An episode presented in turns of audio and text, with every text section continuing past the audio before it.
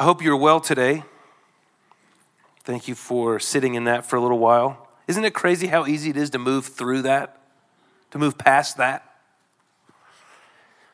And how little time we leave just to sit in the presence of God and to hear Him. Did you guys, anybody else hear the whirring of the stuff in the back?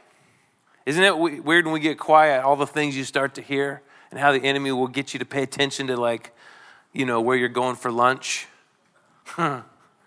We do, it happens. This is how it goes. And sometimes it's important that we force ourselves to stop and listen and not just talk all the time, right? Not just move through the service, but allow the space for God to be present. That is the reason that we're here, you know? If you're brand new today, thank you for coming. I'm really glad you're here. I hope that you'll feel welcome in this family. Uh, that is what we're trying to accomplish. And uh, if that didn't get accomplished, my heart would hurt. So let me know. And I'll blame somebody.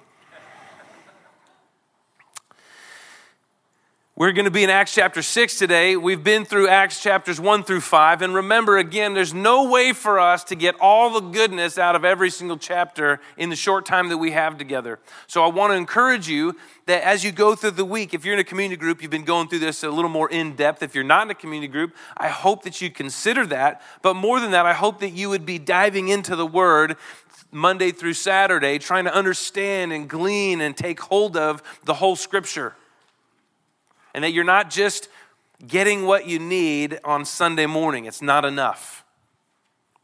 Is encouragement. One through five, last week, Jeremiah did a phenomenal job of, of teaching through chapter five. We've seen people be arrested. We've seen the Holy Spirit come. We've seen that relationship make the difference, right? Peter and John before the Sanhedrin, Ananias and Sapphira, that's a crazy story. And then people still came. I was talking to a friend last night. People still came to follow God. Two people died on the spot for being having wicked motives in their heart. And people were like, "Oh, I want to follow that God." this is not the church growth strategy you've been looking for. Today we're going to be in chapter 6 where we're introduced to Stephen. And we're getting right very close to this kind of the um, the climax of the ministry happening in Jerusalem. We're just on the cusp of seeing the gospel leave Jerusalem out into the world. And I don't want to jump the gun because next week's going to be crazy. But we meet Stephen today, and there's some really great truths in this particular part of the passage that we need to understand as a church. As a pastor in the American church, there's a conversation that happens a lot. There's books written on it. There's comparisons made. There's you probably follow somebody who you might glean some things from. The conversation revolves around church growth. Right? We're trying to figure out how, you know, we can be the biggest, fastest growing, most people church in the world. This is a common conversation that happens. It's not a bad conversation in and of itself, right? Do we want the church to grow? Yes the church isn't growing, we aren't doing our job. But let me ask you a question By what means does a church grow? What's a great gr- uh, church growth plan? If I ask you that question, if you're business minded, you're like, Johnny, I got, the, I got it. I got the strategy. Right? Maybe you've never thought about the question. Or maybe you have some ideas somewhere along the way, right? There's endless books written on the way to grow the church. Endless. And a lot of times, the only book that is not consulted is the one we're reading. Endless books are written about the best way to get your church to grow. And a lot of times, the book that we are studying isn't consulted in the process. Well, today we're going to consult the one, we're going to consult the only book, in my opinion, that matters. It's not that all the books are bad. It's not that all the authors are bad and have poor motives. I'm not condemning or indicting anybody. This is not what I'm saying. I am saying, though, that we have a pretty great understanding about how it grew. Because there has never been a church in the history of the earth that bears a name of somebody else or the next cool hip name, right? Rise, grow, I don't know. The church names are crazy. I saw one that just said the church. I thought that was the best one I've ever seen. Of course, I have no idea what that means to them, but that it was a great name. Because the one that we're going to talk about started bigger, faster, and better than any other church and has never stopped growing. It's never stopped. Nobody will ever beat it because the name that it bears isn't mine and it isn't yours or whoever the next cool pastor is in skinny jeans or baggy jeans or slacks or whatever your flavor might be.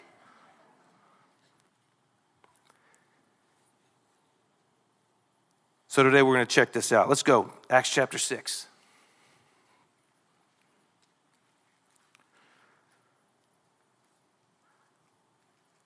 It says, In those days, when the number of disciples was increasing, right? We just, if you back up a little bit to chapter 5, the end of chapter 5, right there before the Sanhedrin, uh, Gamaliel, he gives his speech, it persuades them, and it says that they had them flogged and set them loose.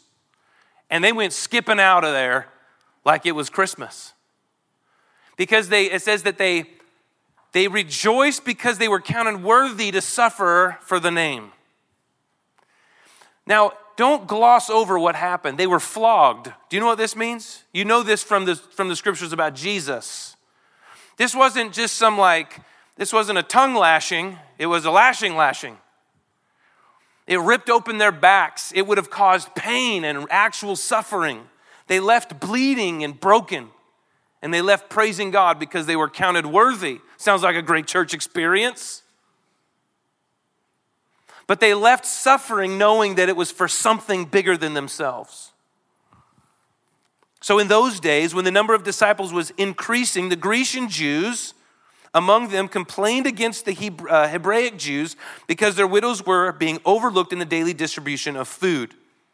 Now, here's the situation there's a group of people that basically the cultural divides infiltrate and kind of float over into the church, right? Taking care of widows and orphans is not a New Testament thing, right? Taking care of widows is something God has asked his people to do for a long, long, long time.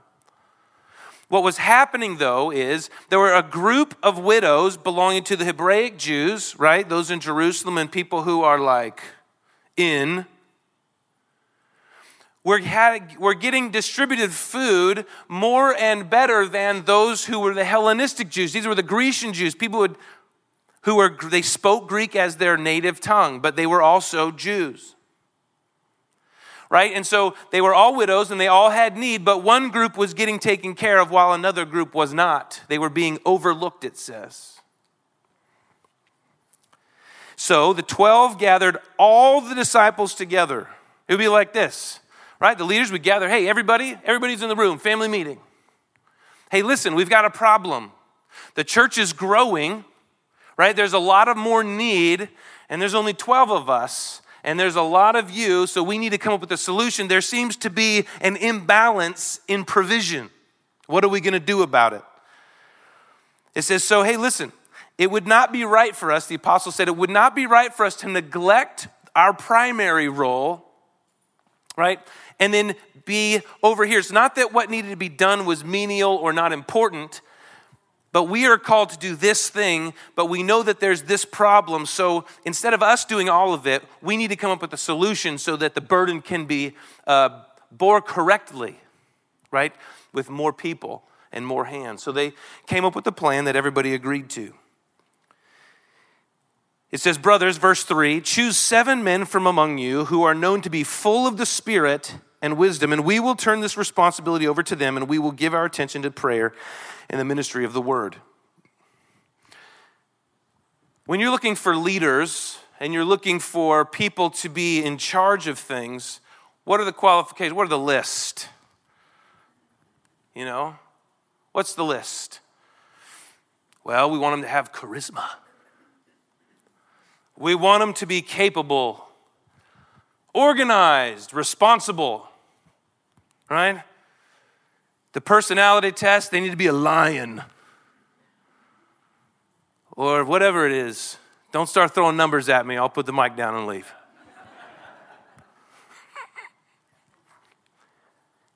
right? But what we look for, it's the same problem that we have had as people when they looked for a king.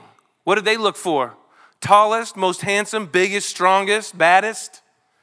And what did God say then? He said, Look, you look at the outward appearance, but I look at the heart. And so, what is it that they were looking for? For people to lead and serve and care for the needs of other people. What does it say? Look for people who are known to be full of the Spirit and wisdom. I'll put that on the, the next job, the next job, uh, thank you, description. are you known to be full of the Spirit of God? And are you full of wisdom? What if you got hired on that? on your resume? Johnny Marks. Hmm. Skills. Full of the Holy Spirit. Full of wisdom. Send. Delete. People are like, huh? Even churches, if that was your, if that was what you had, full of the Holy Spirit. Oh, he's one of those. Huh? Full of the whole, full of wisdom. Oh, really? He's so, he must be charismatic and arrogant, right? But this is what they looked for. See, what had happened is the leaders knew that the way it was going wasn't working, and they knew they had to flex and change the procedure in order to accommodate the need. And what they realize is that they were the problem. Leaders realizing they're the problem? Is this real? And they invited the whole company of disciples in the conversation. They said, Hey, let's come up with a plan. And you know who they turned it over to? They turned it over to seven people who were not Hebrews by birth. They were part of the company of the people who were overlooked. Six of them were Hellenists, six of them were Grecian Jews, and one was a convert to Judaism. You guys take care of these responsibilities. So the idea was agreed upon, and then the apostles appointed those people, right? Let's look into who this was. This proposal pleased the whole group. They chose Stephen, a man full of faith and of the Holy Spirit. Also, Philip, Prochorus, uh, Nicanor, uh, Timon, Parmenas, and Nicholas from Antioch, a convert to Judaism. They presented these men to the apostles who prayed and laid their hands on them. Stephen, his name means a victor's crown a victor's crown. The word crown has two words that are referred to it. One is uh, diadema, which we get diadem, and one is Stephanos. One you can inherit, one you have to earn. Stephen earned his name, as we will see going forward. They presented them to the apostles and they prayed and laid their hands on them. This was a common practice to those who were appointing, right, ordaining people to the ministry of what was needed. Verse 7 So the word of God spread, and the number of disciples in Jerusalem increased rapidly, and a large number of priests became obedient to the faith. This is crazy. Listen.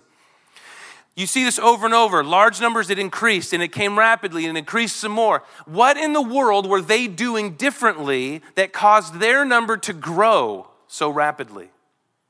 Let's look at chapter 5, verse 41. The apostles left the Sanhedrin rejoicing because they had been counted worthy of the suffering, for, excuse me, of suffering disgrace for the name. Day after day, in the temple courts and from house to house, they never stopped teaching and proclaiming the good news that Jesus is the Christ. They never stopped proclaiming that Jesus is the Christ, both at the temple courts and from house to house. They taught that Jesus is the Christ in the temple courts and from house to house every single day, and they never stopped. That was their plan for church growth. You know what it doesn't say?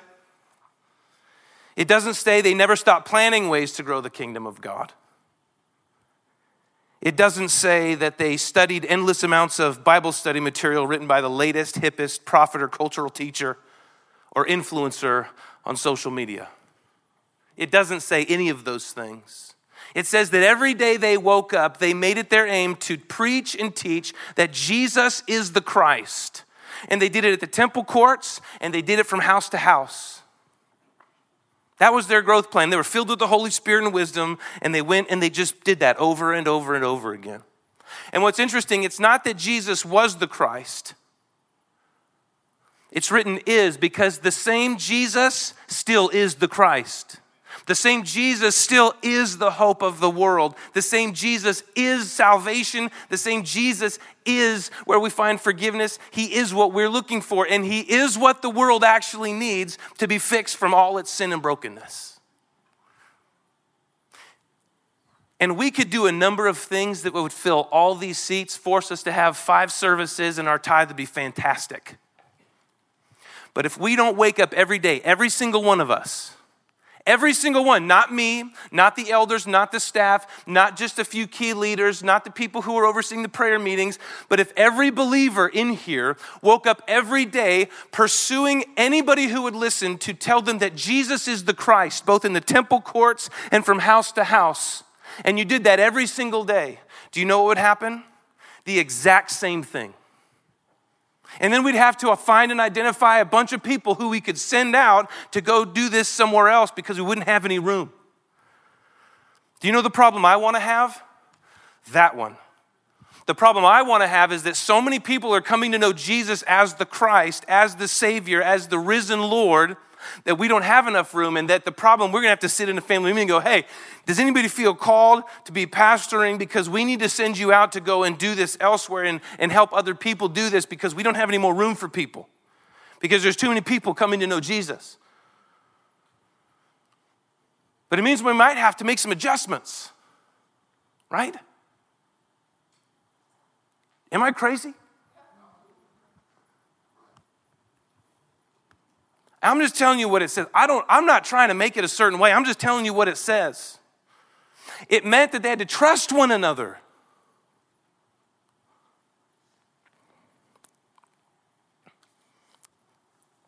The emphasis of Stephen's life was fullness. He was full of the Spirit and wisdom. He was full of faith. He was full of power. And in the scripture, to be full means to be controlled by. Listen, what are you controlled by? What are you full of? Don't be nudging your neighbor. Hey, you know what you're full of? Don't we want to be people who are full of the Holy Spirit and full of wisdom and full of faith and full of power?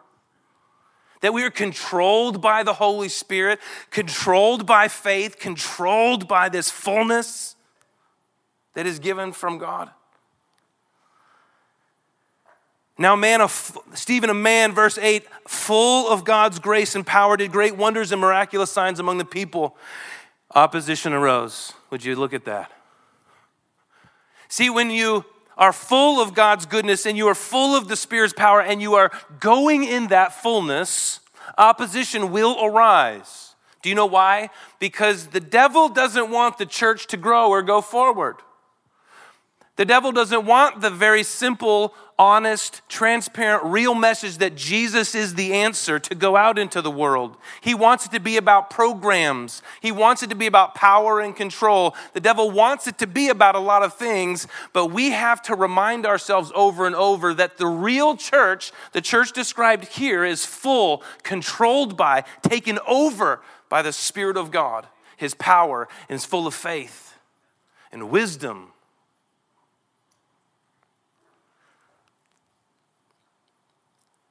It arose from members of the synagogue of the freedmen, as it is called, Jews of Cyrene and Alexandria, as well as the province of uh, Cilicia and Asia. Now, it's thought that there was a discussion. People heard Stephen teaching and they went to argue with him, they went to shut him up. And there's very high likelihood that Saul of Tarsus, who was from Cilicia, was actually there arguing with him. And that'll make more sense in the next chapter. But they could not stand up against his wisdom or the spirit by whom he spoke. Listen, it's not that he had the best political argument, it's not that he was convincing about his side's view. He was speaking the power of the Spirit, full of faith and wisdom, and people didn't have an answer. They didn't have an answer because he was speaking in the power of God, not in his own wisdom. Then they secretly persuaded some men to say, We have heard Stephen speak words of blasphemy against Moses and against God. So they stirred up people and the elders and the teachers of the law, and they seized Stephen and brought him before the Sanhedrin. They produced false witnesses who testified, This fellow never stopped speaking against this holy place and against the law. See, the Pharisees and the Sadducees and the people who were religious leaders held the temple as an idol and the law as an idol. And the temple was meant to meet with God, and the law was meant to be obedient to God and have relationship, but they elevated it to a place of idolatry. It says, For we have heard him say that this Jesus of Nazareth will destroy this place and change the customs Moses handed down. Does that sound familiar to anybody? Does that sound familiar? Mark chapter 14. You don't have to turn there, I just want you to hear this. The chief priests, they were looking for evidence against Jesus so they could put him to death. They couldn't find any. Many testified falsely against him, but their statements didn't agree. Some stood up and said, Blasphemy. It's the same thing.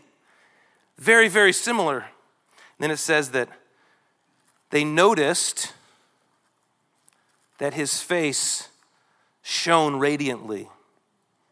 The Bible says in 2 Corinthians that we will all reflect the Lord's glory.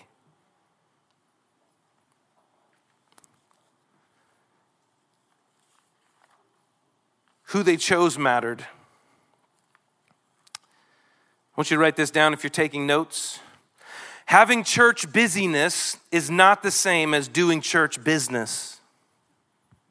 Having church busyness is not the same as doing church business. Being busy with the wrong things will always keep us from spending time doing the spiritual things that matter. And when a few people seek to do all the work, not trusting others to use their gifts to grow the kingdom of God, the whole church will suffer. This is what's shown here. And the leaders of the church at the beginning had to do it differently because they were doing too much. This is what we're going to do as a church. We have to, right? You all have been given gifts as well. If your intent is to come to church so that we can feel better about ourselves, this is not what we read in the book of Acts or anywhere else in the Bible. But it is a bunch of people using their gifts to glorify God, build up the church, and see people come to know Jesus as the Christ. And when the church faces a serious problem, right, it gives us a number of opportunities. The first opportunity is to examine our ministry and discover what changes might have to be made. Right? In this particular case, the apostles were to blame, and they knew it, so they flexed and changed. Church problems also give us an opportunity to exercise our faith, not only in the Lord, but in each other. Trust is a must.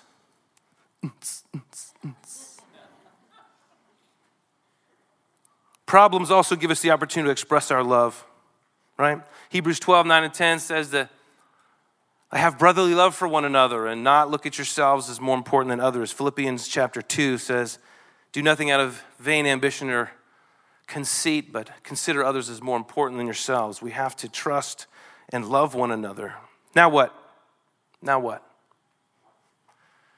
Here's the thing in business, right? How do we sell out to be a moral company? right? Well, you can't just be a moral company. You have to go back through your supply chain. You have to go back in how your money is invested. There's a lot of things that we do. If you're going to sell out to be a God honoring company, there's some things that you have to do. As a church, how do you sell out to be this? Acts 5:42 gives us a great pattern. Daily Christian service. It was every day every day, day after day. We have to serve God's house and we have to serve from house to house. It's not just a Sunday thing. It's not an hour a week commitment or a two hour if you're in community group. House to house. Where do you need to be to proclaim that Jesus is the Christ? Work from every member.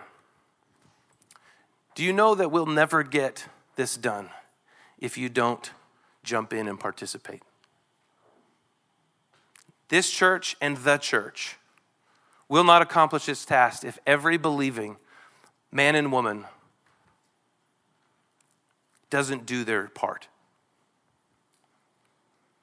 Continuous service that we never stop.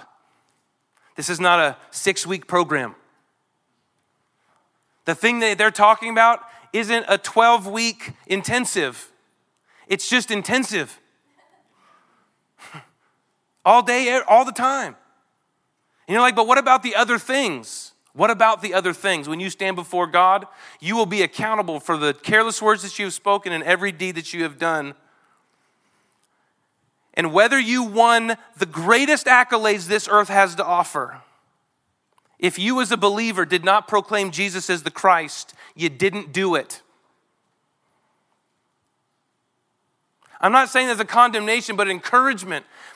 I want us to pay attention to the thing that matters because from that flows everything else that we'll do. Teaching and preaching the word, and that we would exalt Jesus Christ. Everybody's got to do their part. And we as a church will do a better job. I will do a better job. I will not allow it only to be preaching for me, but practicing with you. The elders are committed to this. The staff is committed to this. And I want you to be committed to it also. Preaching and proclaiming that Jesus is the Christ. There's a lot more to be said, but I don't want to miss out on being able to worship together. We can talk further if you want.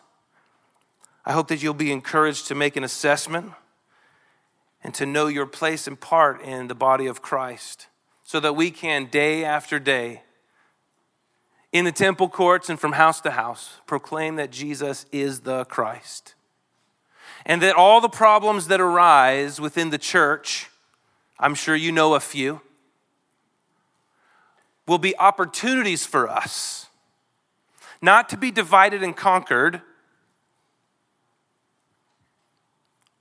but to love one another, to express faith in God and one another and to examine whether or not we are walking in His way or we are just trying to be the next best thing. We're going to enter a time of prayer. If you would, those of you who are on the prayer team are going to help us this morning. If you'd come forward and we're going to sing a couple of songs, and I hope that this will be a time that you can reflect on God's word, that you can reflect in your own life, and that maybe it's an opportunity to reprioritize who we are and what we're doing. If you need prayer or if you know someone who needs prayer, this is a great time to do that. Also, this would be the time we normally have our, our tithe. Uh, we're not passing the bowl, as you know, but you can go online and you can do that uh, to give your tithe as we use that as worship also.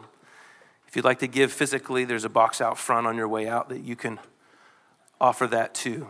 Father, I ask that as we continue to worship you, that you be glorified, that you'd be pleased with your people. Oh, Father, would you help us to be controlled by your power, by your spirit, that we would be full of faith and wisdom, so that we might be able to discern and accomplish all that you have for us to do. Would you please bless your people in this time as we respond to you in worship? We ask these things in Jesus' name. Let's stand together as we continue to worship.